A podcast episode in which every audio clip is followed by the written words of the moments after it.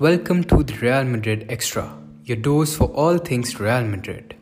Ahead of the big clash against Sevilla over the weekend, which would determine Real Madrid's fate in the La Liga Championship, the first team trained at the Valdebebas.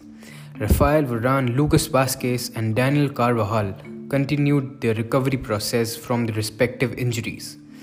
Vinicius Jr., Sergio Ramos, and Fede Valverde trained alone at the gym. Vinny has said to have picked up a knock after the clash against Chelsea, though he is expected to be fit for the Sevilla game.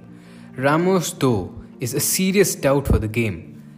He just returned to the first team lineup after a month long injury setback. Valverde's injury news is still under wraps. Hazard issued an, a public apology after allegedly insulting the Real Madrid fans. He was seen laughing and goofing around the Chelsea players.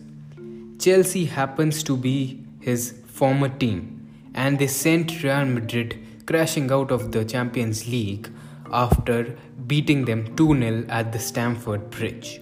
Many Real Madrid fans felt humiliated and insulting at the images of Eden Hazard goofing around just minutes after his team has been crashed out of the most important competition. In another news, German football club Eintracht Frankfurt is interested in hiring Raul Gonzalez. Raul Gonzalez is, as everybody knows, a Real Madrid legend and the incumbent uh, Real Madrid Castilla manager this matters to the Madrid first team since Zidane is reportedly tired of coaching in these pandemic times. The protocols surrounding the pandemic have started to take toll, and the players inside the dressing room feel he may not continue to be the coach of Madrid next season. A very exciting and a very hectic summer awaits the team.